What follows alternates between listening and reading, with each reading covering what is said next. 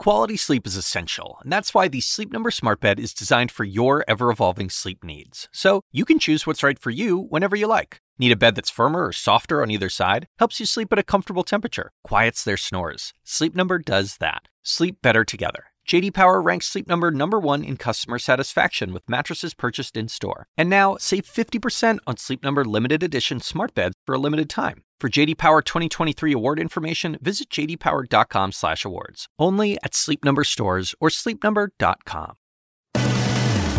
Hundreds of thousands of Americans on edge after seeing what Hurricane Dorian did to the Bahamas. The lead starts right now. Quote, almost 48 hours with nonstop carnage, unquote. That's how one survivor is now describing the destruction Dorian inflicted on the Bahamas as the storm today takes a dangerous turn, steering closer to the east coast of the United States. A bunch of blarney?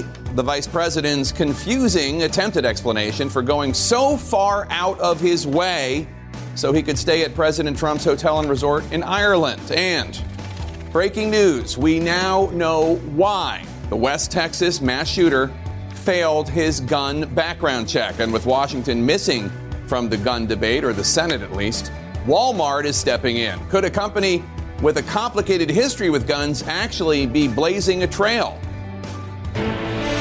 This is CNN Breaking News. Welcome to the lead. I'm Jake Tapper. We start with the breaking news Hurricane Dorian's destruction in the Bahamas and what that might mean as the storm makes its way up the east coast of the United States. New images in today show the catastrophe in the Bahamas. What were family homes and quaint resort towns pulverized, pummeled. The U.S. Coast Guard and the U.S. Customs and Border Protection have joined the Bahamian rescue mission, searching by air and by land for any signs of life. The death toll now stands at seven, but officials expect that number to rise. As Dorian moves north, Florida beaches are getting pelted by outer bands. Dorian could then slam the Carolinas. Port cities such as Charleston, South Carolina are bracing for near record storm surge. Let's start with what Dorian has done. CNN's Patrick Oppmann just got a look at the utter destruction of a key airport in the Bahamas. We are on the runway at the Freeport Airport. It has been inaccessible for days. There was a river between the rest of the city and this airport. It was completely underwater. It looked like the waves were crashing. Waves were crashing against this airport. Look how destroyed it is right now just about every side, eight feet to 10 feet up, has been leveled, ripped in, torn in. Look at it now. I don't recognize it. There's not a wall standing. You think about the need this island has right now for a functioning airport to get injured people out, to get supplies in, and this airport right now is completely destroyed. I've never seen anything like it in my life. This is complete and utter devastation like I've never seen. Jose's gonna point the camera over here. Look at this. That's a wheel. This is the underside of a plane. This is what's left of the wing. You think of the force required to throw a plane from the runway into a terminal. If anybody was here, I don't know how they would have survived. I've seen a lot of damage on this island. This is the absolute most devastated area I have seen so far. It will be impossible for anybody who is injured or just wants to get off the island to leave from here. Aid will not be able to come in to this part of the airport, into this airport at all, because it's just a debris field now.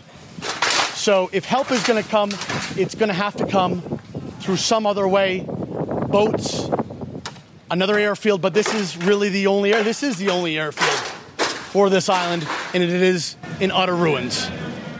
It's Patrick Oppmann at the Freeport Airport, which is in Grand Bahama in the Bahamas. Let's turn to Dorian's threat to the United States right now. With me, CNN meteorologist Jennifer Gray. And Jennifer, the threat appears to be more along the Carolina coast uh, than to Florida. You're exactly right. It, it, pretty much paralleled the coast of Florida. I mean, Florida was playing with fire for a couple of days.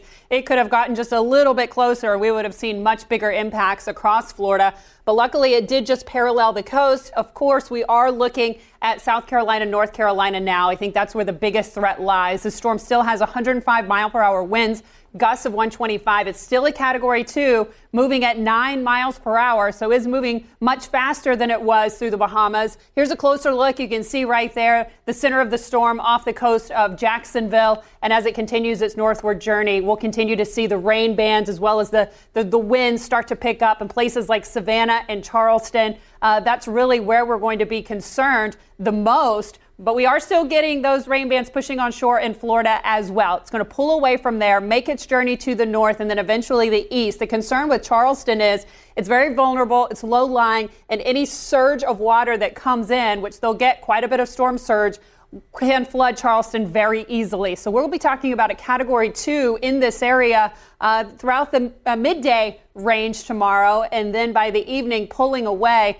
But we could be looking at record or near record tides for the Charleston area, second to just Hugo. And that's huge if people lived in Charleston dur- during Hugo. And remember, Cape Hatteras, uh, the Outer Banks, uh, we are looking at a category two there by the end of the week. So, Jake, this is far from over. I know we've been talking about this storm for a long time. Some people have fatigue with this storm, but it is still very serious.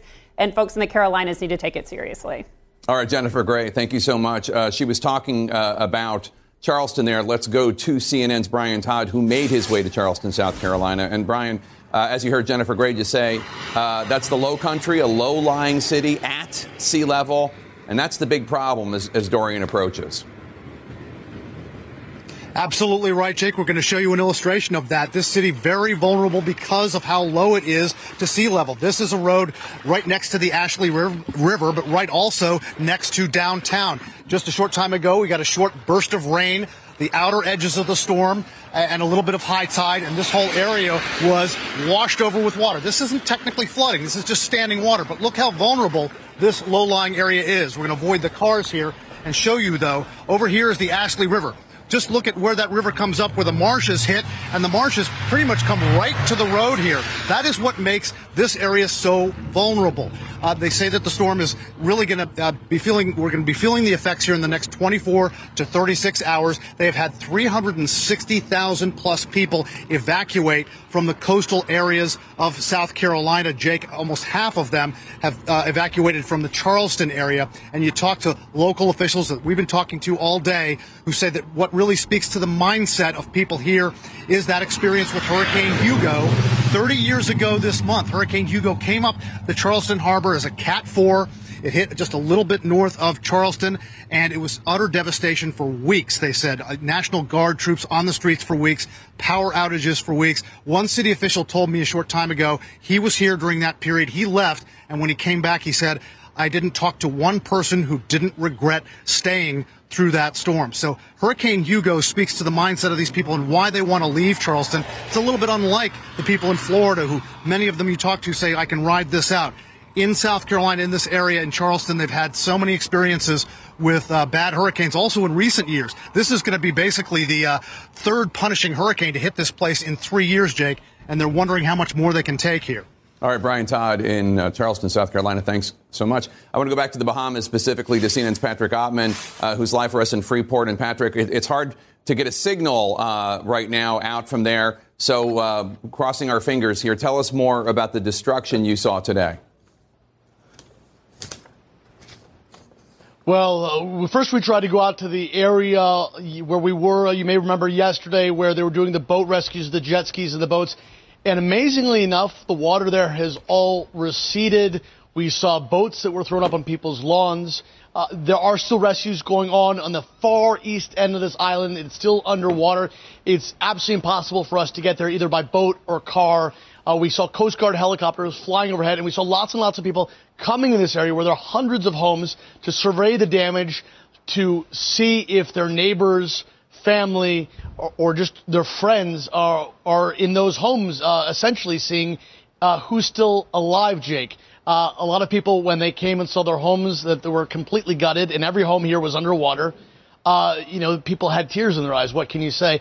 Then we had heard that the airport uh, was even worse than, than uh, previously uh, had been uh, advertised. Uh, and we went out to the airport and saw, I know you, you played some of that material, just total destruction. I mean, whole planes, Cessnas and Pipers, thrown around like little toys. There was a, a, wing with a wheel still connected that had somehow gone into one of the terminals at the airport. The international terminal we couldn't get into uh, because we were told it was too dangerous to go in. It's still standing, but like the entire airport, it was underwater for several days. So we are starting to get a better picture, if not a complete picture, of the destruction here, and it's worse than we had thought.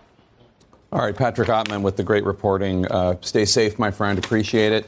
Uh, as the storm is barreling down on the United States, President Trump used an altered map of Hurricane Dorian's path while in the Oval Office today uh, to show that Alabama might have been hit, as he had said and been mocked online for saying. CNN's White House correspondent Kaitlan Collins joins me now.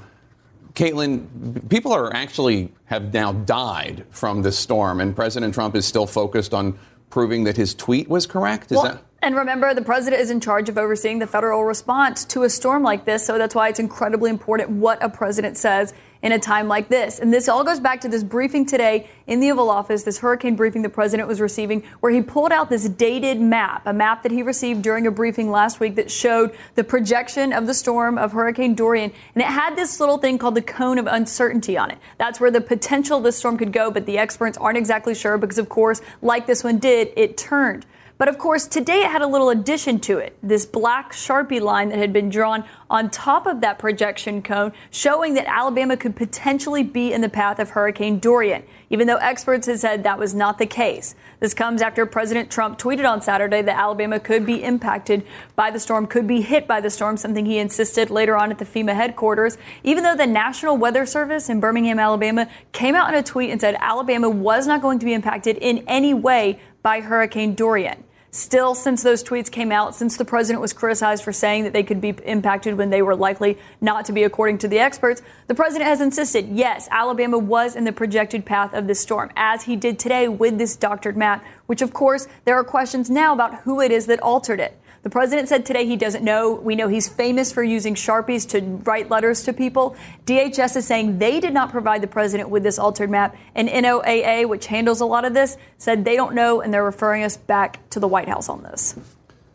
Okay.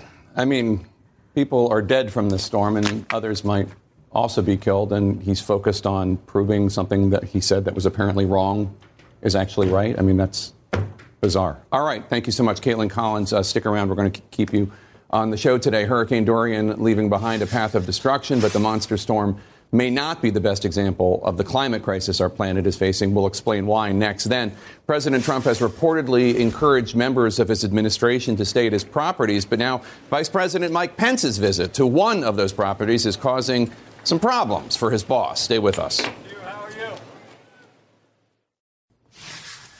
Welcome back. In our world lead, utter devastation from Hurricane Dorian stretching for miles across the Bahamas as Americans brace for the storm to strike the U.S.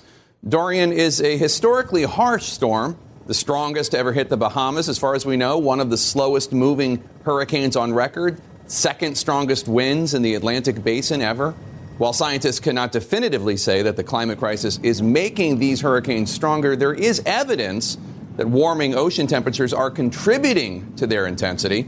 It's all part of our Earth Matters series. And joining me now is Gabriel Vecchi. He's a climate scientist from Princeton University. Professor Vecchi, thanks so much for joining us. I, know you can't draw a specific link between Hurricane Dorian and the climate crisis, but what, if any, links can be drawn between our changing climate, global warming, and the amount and severity of the storms and weather events that we're seeing? So, what we're seeing and what we think we should be seeing due to global warming is an increased probability of storms becoming severely intense, like Dorian has, and doing so in a very rapid way, a, a process that we call rapid intensification in the field. So, what we, the way to think about it isn't whether global warming caused or did not cause Dorian. That's a, a question that is impossible to answer but rather thinking about the odds of Dorian and how it was changed by global warming. An analogy that I find useful in this uh, is imagine a baseball player that early in their career hit a lot of home runs. Uh, later, uh, takes some performance enhancing drugs and hits even more home runs. We know that the extra home runs were uh, enhanced by the steroids, but uh, we don't know which particular hur- uh, home runs were the ones that were enhanced. And so, what we can talk about is that the odds of home runs were changed. That is, the odds of extreme hurricanes are changed, but we cannot specifically say this hurricane or that hurricane was made more intense. Interesting. And when it comes to severe weather, we should point out that hurricanes are, are not the most glaring example of how climate change is, is contributing to extreme weather. There are other, much more stark uh, extreme weather examples. Exactly. Things like extreme rainfall events, uh, heat waves, or even the more gradual sea level rise and how it uh, makes uh, coastal communities more vulnerable to certain weather hazards by bringing the ocean closer to people. Tonight, CNN is going to host an unprecedented town hall on the climate crisis with 10 of the Democratic presidential candidates. Each one is going to put out their own plans to try to uh, fight this emergency. What specifically do you think our viewers should be looking for in terms of the proposals themselves? Uh, carbon reduction, eliminating fossil, fossil fuels altogether, reaching out to the markets. What, what do you think? Well, I, I, am not. I, I, know what I will be looking for. I'll be looking for plans that recognize the reality of uh, the climate uh, change as, as us scientists understand it, and then also to try to find creative solutions that uh, uh, recognize the multiple realities, or the multiple uh, factors that one needs to consider economic, political, et cetera, and come up with realistic solutions to slow uh, the rate of greenhouse gas uh, concentrations in the atmosphere emissions, and also that include adaptation measures, ways for us to deal with the climate change that we are going to have to live with. All right, Professor Gabriel Vecchi uh, from Princeton, thank you so much. Appreciate your insights. Uh, you're welcome. And don't forget, we're just minutes away from the unprecedented CNN town hall on the climate crisis with 10 of the Democratic presidential candidates. The live event kicks off at 5 p.m. Eastern only on CNN. As President Trump gets briefed on Hurricane Dorian, we have some new reporting on what might be really bothering him. It does not involve Democrats this time. Stay with us. And we're back with our politics lead now and the ever changing explanations by Vice President Mike Pence and his aides about why he stayed at President Trump's golf resort in Doonbeg, Ireland, which was more than 180 miles away from Dublin, where the vice president's meetings were taking place. This controversy, just the latest example of the Trump administration spending millions of your tax dollars at Trump's properties. Again, that's the president putting your money into his own pocket, as CNN's Pamela Brown reports. As he leaves Iceland, thank you for the warm welcome, and heads for London, Vice President Mike Pence still playing cleanup on aisle Ireland. Today, Pence's office offering a third explanation for booking the VP's entire entourage, including the Secret Service, at President Trump's Irish golf resort in Doonbeg, 180 miles from his official meetings in Dublin. First, the vice president's chief of staff said Trump himself suggested Pence stay there. Mark Short saying, I don't think it was a request like a command, I think it was a suggestion. Then Pence dodged the question, saying it had to do with his family ties to the area and the resort's ability to accommodate the large group. They say you're enriching the president. What's your response to that criticism? It's wonderful to be back in Ireland for many reasons. Ireland is so important to the United States of America as a trading partner. The opportunity to stay at Trump National in Doonbeg to accommodate the unique footprint uh, that comes with our security detail and other personnel uh, made it logical. CNN has learned President Trump was irked he was blamed for the controversy. So after the White House denied the president had any involvement, Pence's office released this explanation overnight. At no time did the president direct our office to stay at his Doonbeg resort, and any reporting to the contrary is false. Even though Trump has suggested in the past cabinet officials and advisors stay at his properties while traveling, and he himself has spent 289 days of his presidency at Trump properties. And here at the White House today, President Trump was emphatic again that he had no involvement with Vice President Pence staying at his property. He said he didn't even suggest it, so directly contradicting what the Vice President Chief of Staff said. And he also uh, advertised his property essentially, Jake. He said, The only involvement I have is that I own it. It's a great place, it's beautiful and wonderful. Jake? All right, Pamela Brown, thanks so much. And Kaitlan, uh, you have some new reporting on how this all played out and the frankly bizarre series of explanations. People knew this wasn't a good idea. The president has made these suggestions, recommendations, whatever you like to call them before, that cabinet officials, his advisors, should stay at one of his properties when they're somewhere where there is one. Typically, their aides have ignored it because they knew it would ignite a firestorm like the one we're seeing right now with Mike Pence and his aides. Of course, the president says he didn't even suggest it, even though Mark Short said that he did. And now this is playing out where Short is now being, you know, essentially targeted. The president saying, no, I did not say what my vice president's chief of staff is saying I said. I'm told that the president was furious when after he learned that Mark Short said that he had suggested it, essentially putting the credit for the president on why they picked that location to stay in this tiny town that we should know is less than a thousand people. The president was so furious about it that that third statement that Pam was talking about there came out about 3:30 in the morning in Ireland. Of course, not typically when most people are awake issuing statements on someone's behalf after Short has already spoken and the vice president has already appeared on camera over it. But, but Laura, why would the president want to deny this given the fact that he has publicly said that all of his, the people in his administration should stay at his resorts and properties. He even a week or two ago suggested that the next G7 take place at one of his properties. I mean, the idea that he's trying to push people into to stay at his hotels is not a secret.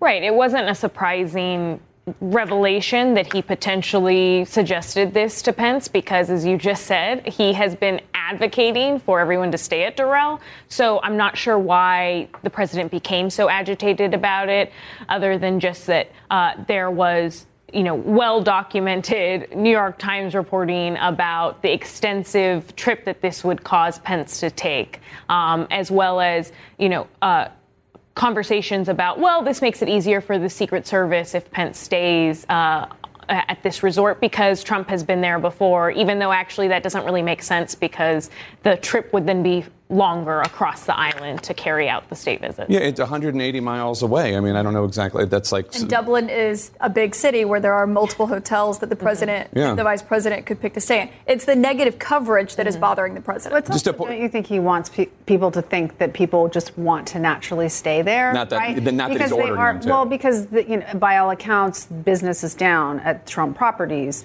since he's become president because there are a lot of people that are unhappy with the way he's running his presidency. So to make it seem more organic like, oh, people just, you know, they just love my hotels because they're so amazing. It just, it seems like he's trying to just constantly sell this idea of trying to get people to go to his hotel. And Bill, the, the, the, left-leaning watchdog group Crew, Citizens for Responsibility and Ethics in Washington, tweeted, quote, it's impossible to imagine that there was no place closer and more convenient and cheaper in essentially all of Ireland than this. It's clearly not convenient. It's clearly not efficient. There's really no explanation besides promoting the president. And we should point out that when President Obama uh, went to Belfast and Dublin, he stayed at hotels near Belfast and Dublin. And when Vice President Biden stated uh, went there, he stayed at the ambassador's residence in Dublin. So th- this is ridiculous.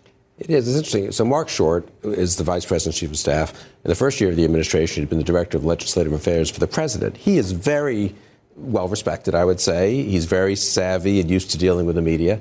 Uh, and he's very well plugged in with the entire White House. Some, some, some of us vice presidential chiefs of staff are a little bit uh, on the outs occasionally with our colleagues in the West Wing, but Short is very. So Mark gave an amazingly detailed account, I would say, actually very rare. You maybe you shouldn't have. You should have said, I'm not going to talk about conversations between the president and the vice president. But he gave an account which, I, when you read it sounds like he was in the room. There was a meeting about the trip and they were going through the stops.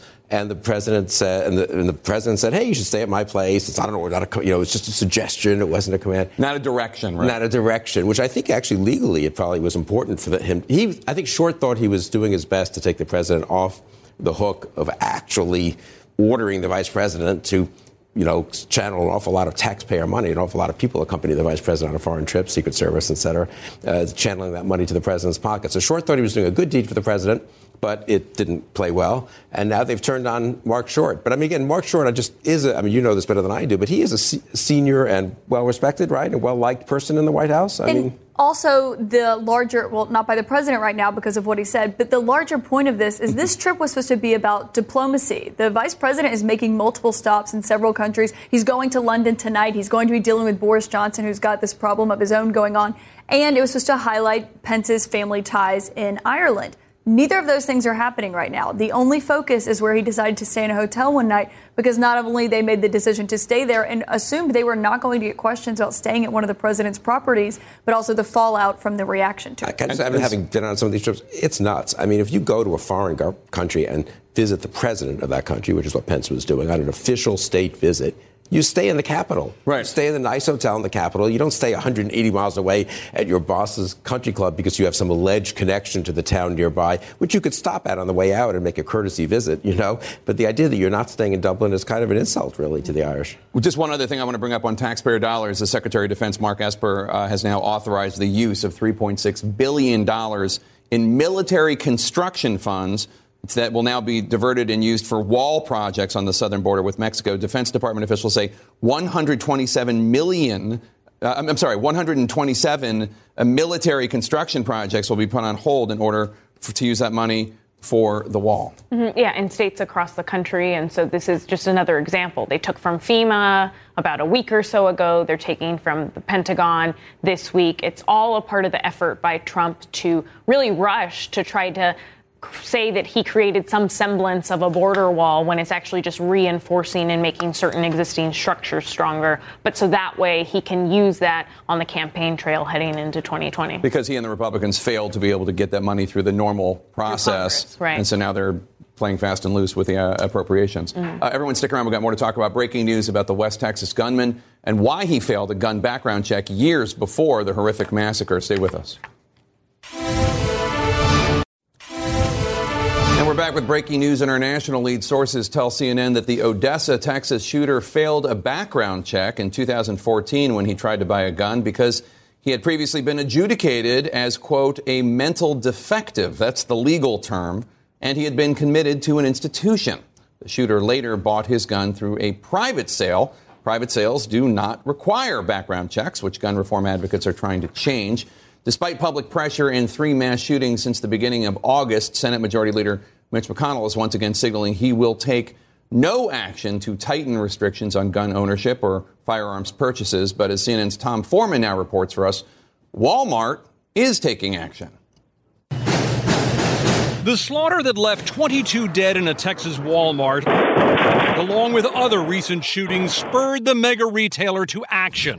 Walmart has been slowly pulling back from the gun market since the 1990s, eliminating sales of handguns and assault style weapons and raising the purchase age. But now the chain will stop selling ammunition for such guns too and is asking customers to not openly carry their weapons into Walmart stores.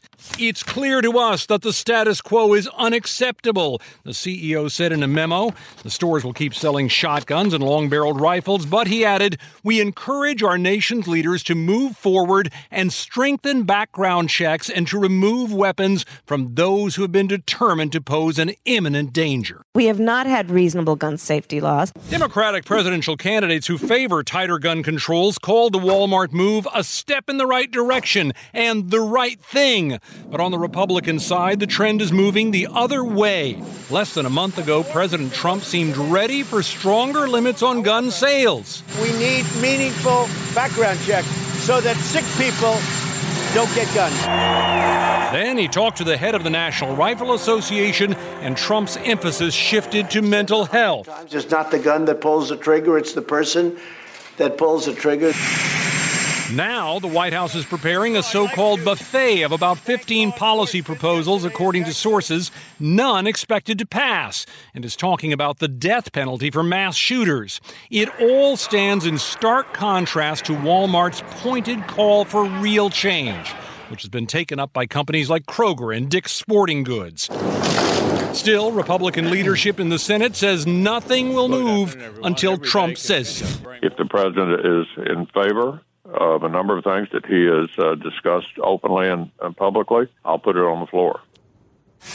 So, why isn't Trump making his position clear? Because while polls show most Americans favor some kind of new gun controls, many Republican voters emphatically do not.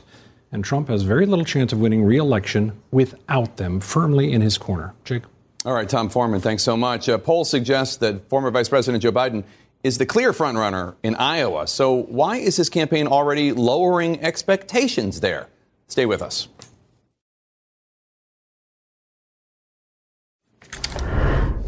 In our 2020 lead today, polls show Joe Biden is the frontrunner in the Democratic race, including in Iowa, but his campaign is now trying to lower expectations. One advisor saying, quote, do we think we have to win Iowa? No. Do we want to win Iowa? Yes, we do.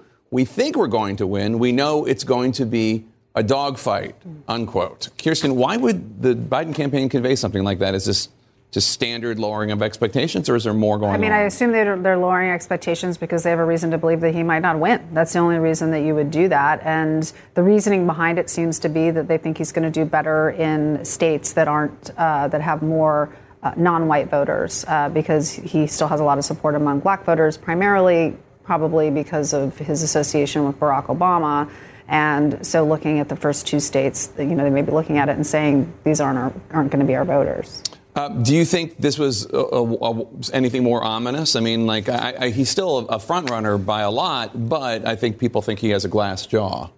Yeah, we'll see. I mean, people have thought that for a while, and so far it hasn't really manifested itself too much. But I, look, what, what is the history? You have to be in the top three in Iowa and the top two in New Hampshire to win the nomination. I think in modern times in both parties, and you really need, I think, with one only one exception, to win one of the two. And so, you know, you can talk all you want until I'm waiting for, you know, I'm, I'm waiting for South Carolina where my voters show up. But I think if, if you don't win one of the first two primaries, if you're the former eight year vice president of the United States who served with Barack Obama, who's been ahead in the polls the whole time, if suddenly you're beaten in Iowa and New Hampshire, you're in deep trouble, I think. I, I want to uh, bring the topic back to gun control, which we talked about in the previous block, because former Congressman Beto O'Rourke uh, spoke to CNN this afternoon. He has a mandatory buyback plan for semi-automatic uh, assault weapons, uh, so-called assault weapons. Take a listen. We talk about mandatory buybacks of the AK 47s and AR 15s, millions of them on our streets, in our homes, too often used against us. 22 people killed by an AK 47, uh, a racist white supremacist terrorist in El Paso on August 3rd. The only way we're going we're going to make a dent in this kind of violence and fear is to buy them back. But, but Congress can't even pass universal background checks. That's a story I've literally been covering for mm-hmm. 20 years. The idea of closing the so-called gun show loophole. I remember talking to John McCain about it in 1999. If they can't even close the gun show loophole, as it's called, can a gun confiscation program, a gun buyback program, really be discussed as a serious policy? Well, that's a big question with proposals like this. But this is a, a noticeable uh, and significant evolution for O'Rourke, you know, in his campaign, which is uh, attempting to come back, I guess, claw back into the lead. And he, during his Senate run last cycle, supported. Um, he supported no more sales of assault weapons, but he said, oh, we'll have a voluntary buyback if if anyone wants to sell the government uh, back their gun, then, then we'll do that, but I will not do a mandatory. And so now he is taking, since El Paso, a very sharp line uh, to go in a different direction and say that this is where I'm going to try to forge ahead of other Democrats by saying that it needs to be mandatory. Yeah, but beyond Beto O'Rourke's kind of YOLO address to this, that he's just like, you know, going to do anything, there has been some real uh, conservative backlash to this proposal. Uh, take a listen to, uh, we talked about John McCain a second ago, take a listen to Meghan McCain this week. He wants to have a mandatory gun buyback. The government didn't own the guns to begin with. How do you think you're going to come to somebody's house and what are you going to pay? This is a ground level issue for me. If you're going to be a gun grabber, you don't get my vote. Period. But, you know, we got to have a different kind of conversation.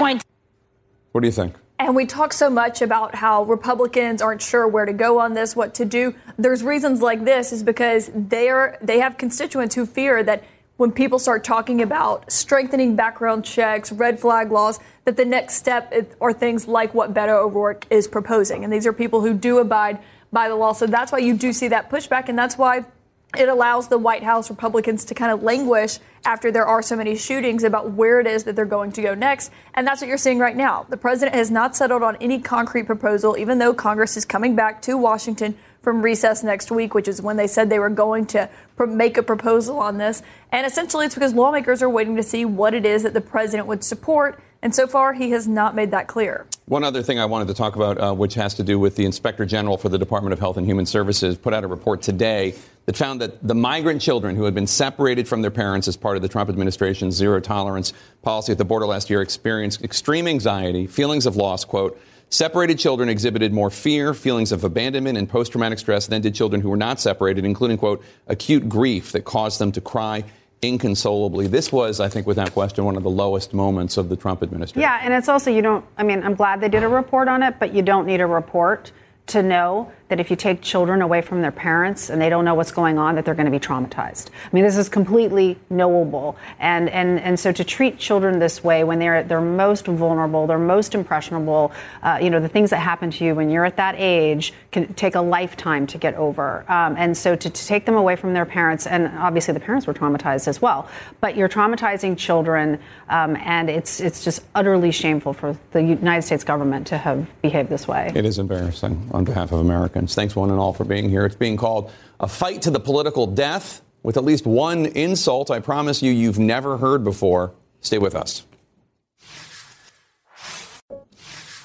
In our World Lead today, chaos, confusion, name calling, finger pointing, and a lot of yelling. The disarray unfolding in London today over what analysts are calling a fight to the death, the political death, that is, over Brexit. Here's just a small glimpse of some of the turmoil. He's desperate, absolutely desperate, to avoid scrutiny.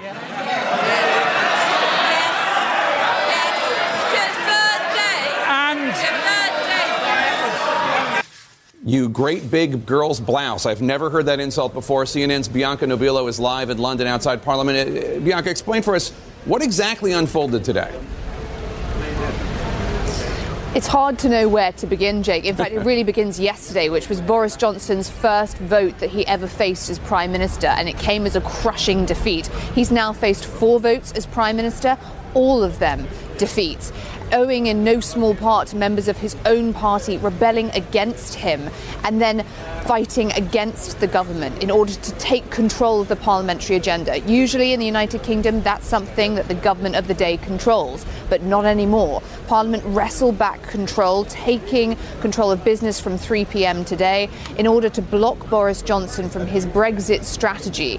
So they wanted to remove the option of him leaving the EU without a deal. So far, they've been successful in that. In response, Boris Johnson said that he wants to call for a snap election. He tried to do that and he failed. So now we're looking at a prime minister that not only lost his only one majority MP yesterday, but then managed to lose four votes in the space of two days, and then now cannot carry through any of his key legislation or even call an election. Truly unprecedented political times, Jake. And Bianca, uh, President Trump said today no one should worry about Boris Johnson because Johnson knows, quote, how to win. What does this all mean for Boris Johnson's future? Well, the reason he was pushing for an election is because it was his least worst option. He had tried and exhausted everything else. The only thing he had left to do was to try and change up the numbers in the House of Commons so that he'd have a better chance of getting his key legislation through. But now Parliament have thwarted him in even doing that. It's likely, though, because of the level of confusion, that there will be a general election in the United Kingdom at some point over the next weeks and months. But the question is, is would he even win that election? Yes, he's a lot more charismatic than his predecessor, Theresa May, but the polls, even though they're slightly in his favor, don't indicate that he would get a resounding majority. So President Trump might be a little premature to make that assessment. All right, Bianca Nobilo in London, thank you so much. Appreciate it. You can follow me on Facebook, Instagram, Twitter at Jake Tapper. You can tweet the show at The Lead, CNN. CNN's unprecedented live town hall on the climate crisis with 10 Democratic presidential candidates starts right now. Thanks for watching.